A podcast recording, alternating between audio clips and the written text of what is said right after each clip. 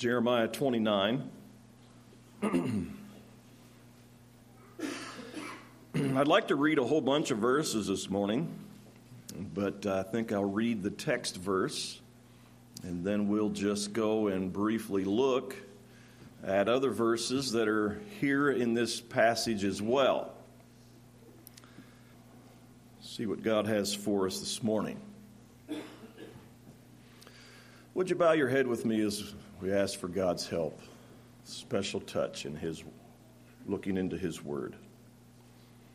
Father, you've been good to us today. You've blessed us with your presence. We've had a wonderful time of rejoicing. We've just listened to a good song that is sung that certainly speaks to the innermost of the heart, challenging us to follow you. And as Becca sang, always, follow you always. May it be a reality of all of our hearts this morning. And I pray that you would give us that anointing that is needed as we look into your word. May it become, become alive to us, blessing us. Give us that help that is needed, that divine touch that is needed. In Jesus' name I pray. Amen.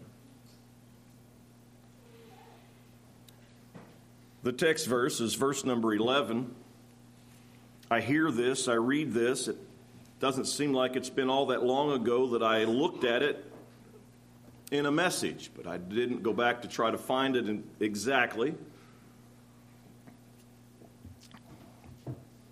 Because I felt like the Lord wanted me to revisit it no matter when it was that I saw it and looked at it before. You know these words, probably you've memorized them. Maybe sometimes you stand on them in the midst of a battle or in the midst of a storm. And they've been and brought comfort to you and strength in the midst of that time. They're really good words.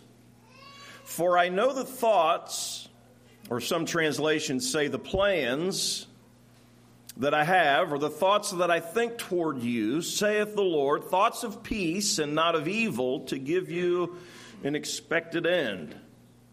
They are good words.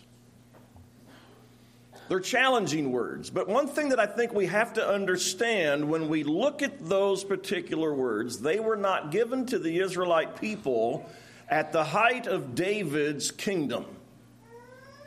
When everything was going good, all the battles have been won, he was resting, and uh, peace was prevalent and they were getting ready to go into Solomon's kingdom and his reign. And what a wonderful time of peace and prosperity. The blessings of God were prevalent. They were promised. They were, they were abundant in that time. This was not given to them at the height of Israel's glory.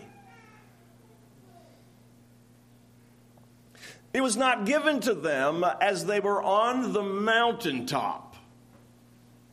As a matter of fact, it was given to them when they were in the valley. Sometimes we look at this and we think that God's giving it to us when we're, when we're facing the, the, the, mountain and we're, we're facing the blessings and, and we, want to, we want to receive all of these good things in life. And so, when the scripture, when God speaks through the prophet here and he says that, that God has specific thoughts and he has specific plans, we want to ignore that those plans for the Israelites included captivity, included problems and that's the way it is for us. If we're going to accept and receive this passage as a promise for ourselves, then we're going to have to also realize that the promise also includes the potential of problems that can come, maybe even to the point of a captiveness. Now, we could probably look at that word captive and, and we can compare it to a lot of things. We're not going to be held captive as such, maybe, but there's a lot of things that we can look at in our lives that would be comparable to that word. We could say a dark time. We could say a dismal time. We could say challenging. We could say mm, there's, a, there's physical challenges that bring about dark. There's, there's emotional challenges that bring about darkness. There's all sorts of things that can take place in your life or in my, in my life that can bring us to the point of a deep and dark valley. We have to realize that that valley is a part of the plan or the thought that God has for us to bring about an expected end. You know, the New Testament very clearly, the New Testament writer says that all things work together for our good. A.F. Harper says that God's word to his people in a wicked world is what we could call what he was titling this section, this chapter. God's word to his people in a wicked world. And I think if we look at that, we can realize that he's also speaking to us in the same, in the same capacity. We can look around us and we can see all kinds of darkness all around the world. There's all sorts of problems around the world. You look at Israel and the tragic situations and circumstances there. You can look at Ukraine and Russia and see the, cir- the circumstances there. You look at Korea, North Korea, South Korea, and all of the bumping up against each other in the borders and, and all that is taking place in Korea, antagonizing one or the other. And the list could go on. We come over to our side of the world and we talk about the problems that exist in America, and we certainly have those. We're troubled by all of the problems that exist in America. We can even zero it down to Martin County and realize that Martin County has some problems. You know, we're, we're, we're, facing darkness, we're facing challenges, we're facing some valleys in Martin County, right here where we live, or if you want to go over to Lawrence County or, or uh, wherever your county is that you live, Orange County. We face these dark times, there's troubling times, there's, there's all kinds of dismal things that are going on around us. What about in our own personal lives?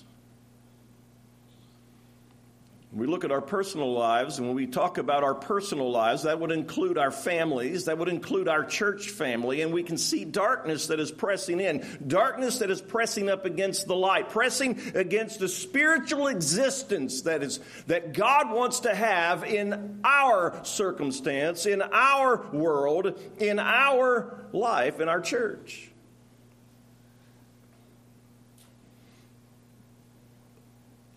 There's a few things that we can look at and draw out of chapter 29 here in the previous verses, and let me look at them as quickly as I can. Follow with me as quickly as you can. First of all, in verse number 5, it would tell us that we are to take adequate care for our physical needs. Take adequate care and, and, and, and be, be what, what we ought to be in the midst of our personal lives in the physical needs. He's not trying to, to ignore that. He's not trying to, to subdue that or, or cause us to think that we don't have to be careful of those things. That's a part of what he's talking about, even in the midst of their captivity. He said, take care, adequate care for your personal needs, your physical needs. We also see in the following verse, the next one, that he was also challenging them and he's challenging us even in the midst of our present circumstances of darkness pressing against us that we are to plan for the next generation of God fearing people. Plan for it. Well, we could spend a lot of time here talking about raising our children rearing our children, training our children, teaching our children, bringing them up in the nurture and the admonition of the Lord, not being afraid to stand against the customs of our world that are pressing in. We hear it over and over again today that you're not allowed to spank your kids. You're not allowed to, you're not allowed to discipline your kids. You can't do much of anything. And we see it all around us in the public sector problems. Sad to say that some of it's crept into the church realm as well.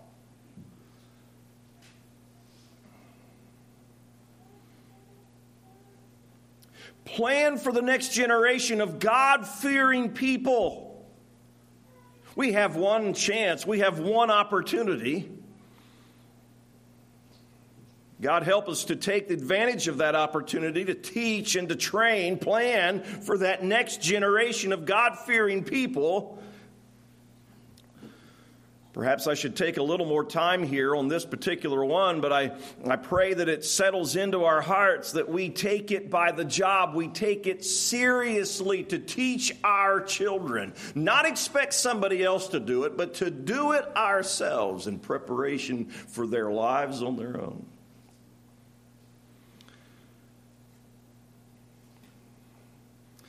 In verse number seven, it tells us that God is telling the people here in captivity that they are to be good citizens, as good a citizen as possible.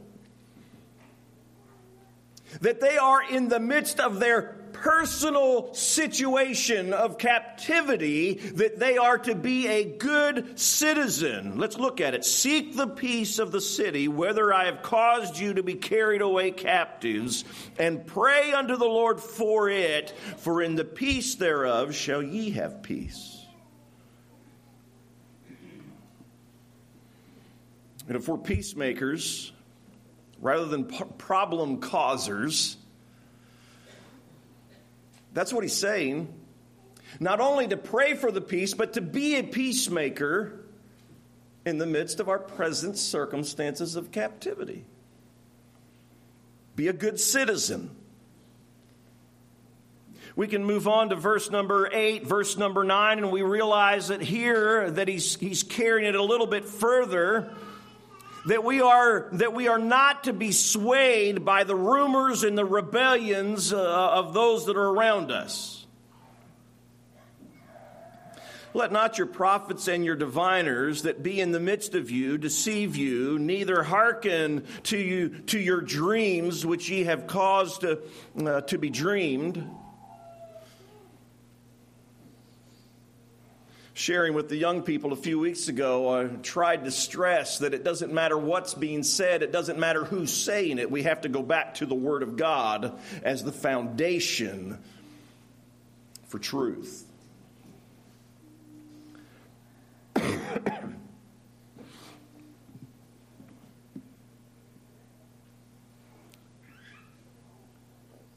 Even if the pastor says something that sounds good, it might even resonate within the heart of an individual, but if it does not balance with the truth of God's word, it is not truth.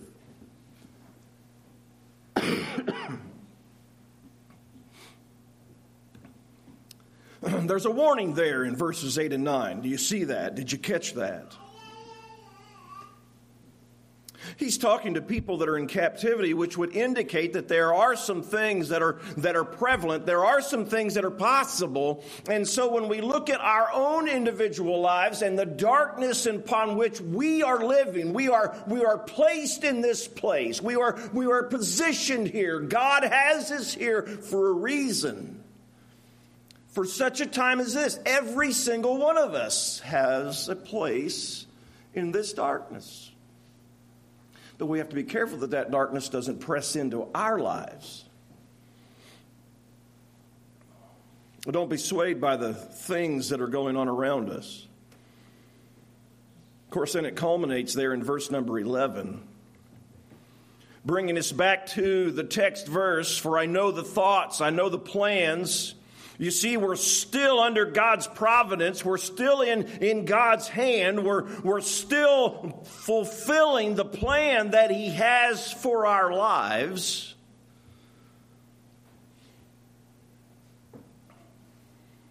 Now, let me jump back to verse number four. We skipped over that earlier, but let me look at it just to, to remind us of the value of, of verse number 11.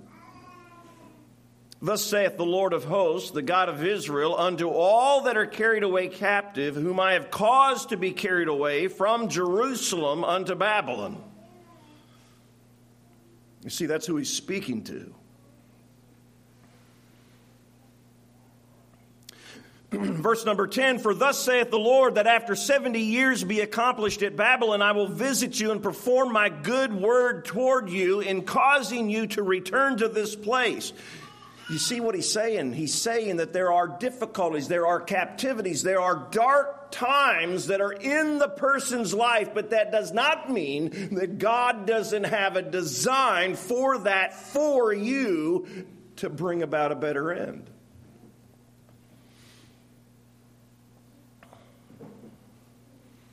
What is God's expected end? What do you think God's expected end is for you as you look at life ahead and maybe see the challenges of the, t- of the present day?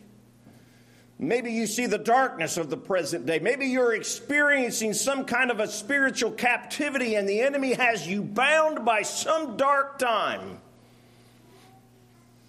I'm confident that that's the goal of the enemy is to bring you into captivity, bring us into captivity, to bring and subdue us and to suppress us. But God has a plan. He has thoughts towards you. There's an expected end. What is that expected end?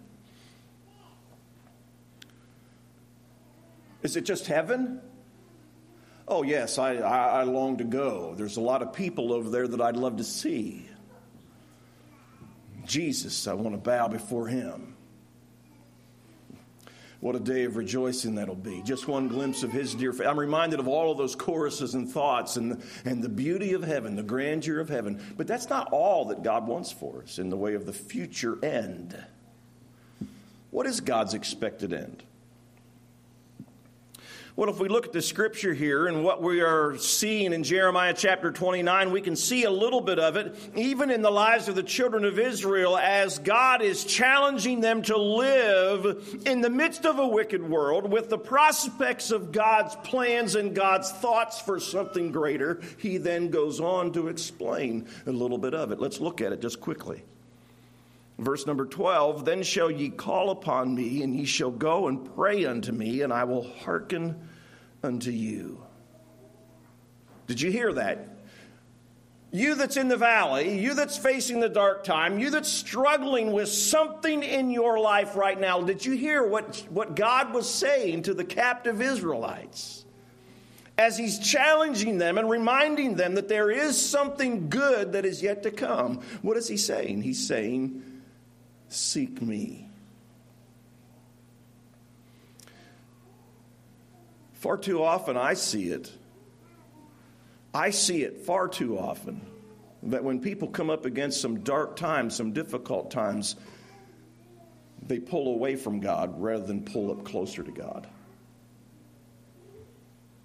Why is that? Why is that? Because that's the way the enemy wants us to follow. That's the direction he wants us to go. Because he knows that as we pull away from the table of the Lord, that we are weak in ourselves, lacking strength and direction.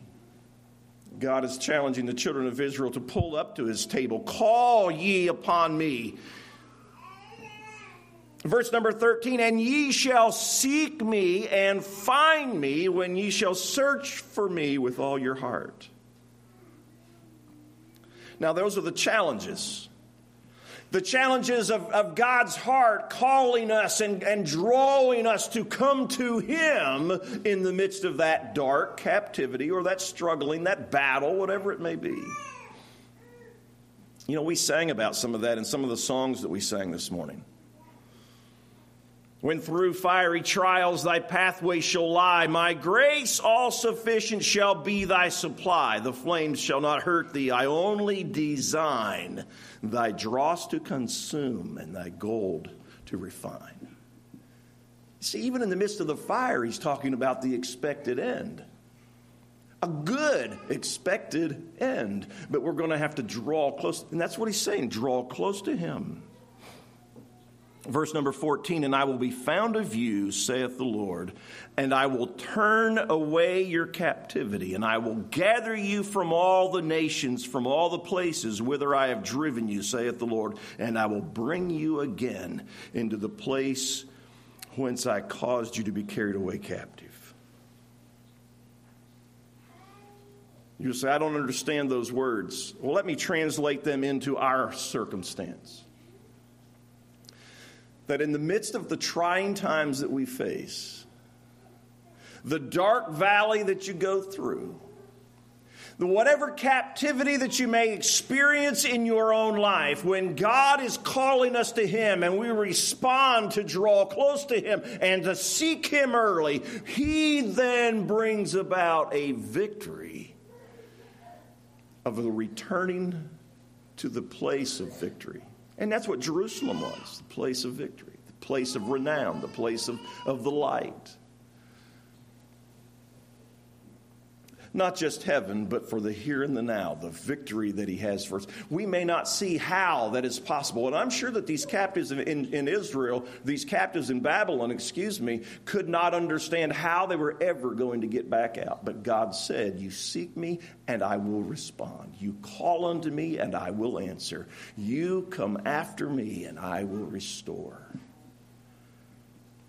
God's expected end is not for us to continue to wallow around in that valley of despair, but to come out victorious with light on our face. So when you look at verse number 11 and you want to cling to it, remember that it's given to the people in the midst of the valley. The promise of the mountaintop is still there.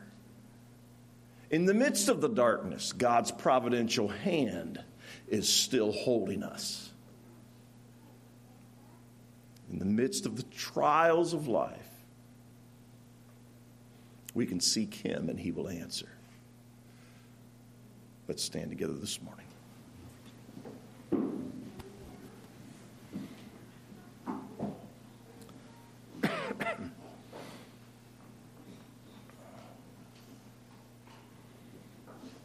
That soul that on Jesus hath leaned for repose, I will not, I will not desert to his foes. Though all hell should endeavor to shake, I'll never, no, never, no, never forsake. Praise God. You and I can trust him this year. You and I can trust him right now. He has light for us rejoicing for us and victory for us. Praise God. Thank God for His grace. Is every heart clear this morning? Forget our services tonight. Needing God's help again this evening. Praise God. Praise God. Amen. James Tedrow, would you dismiss us?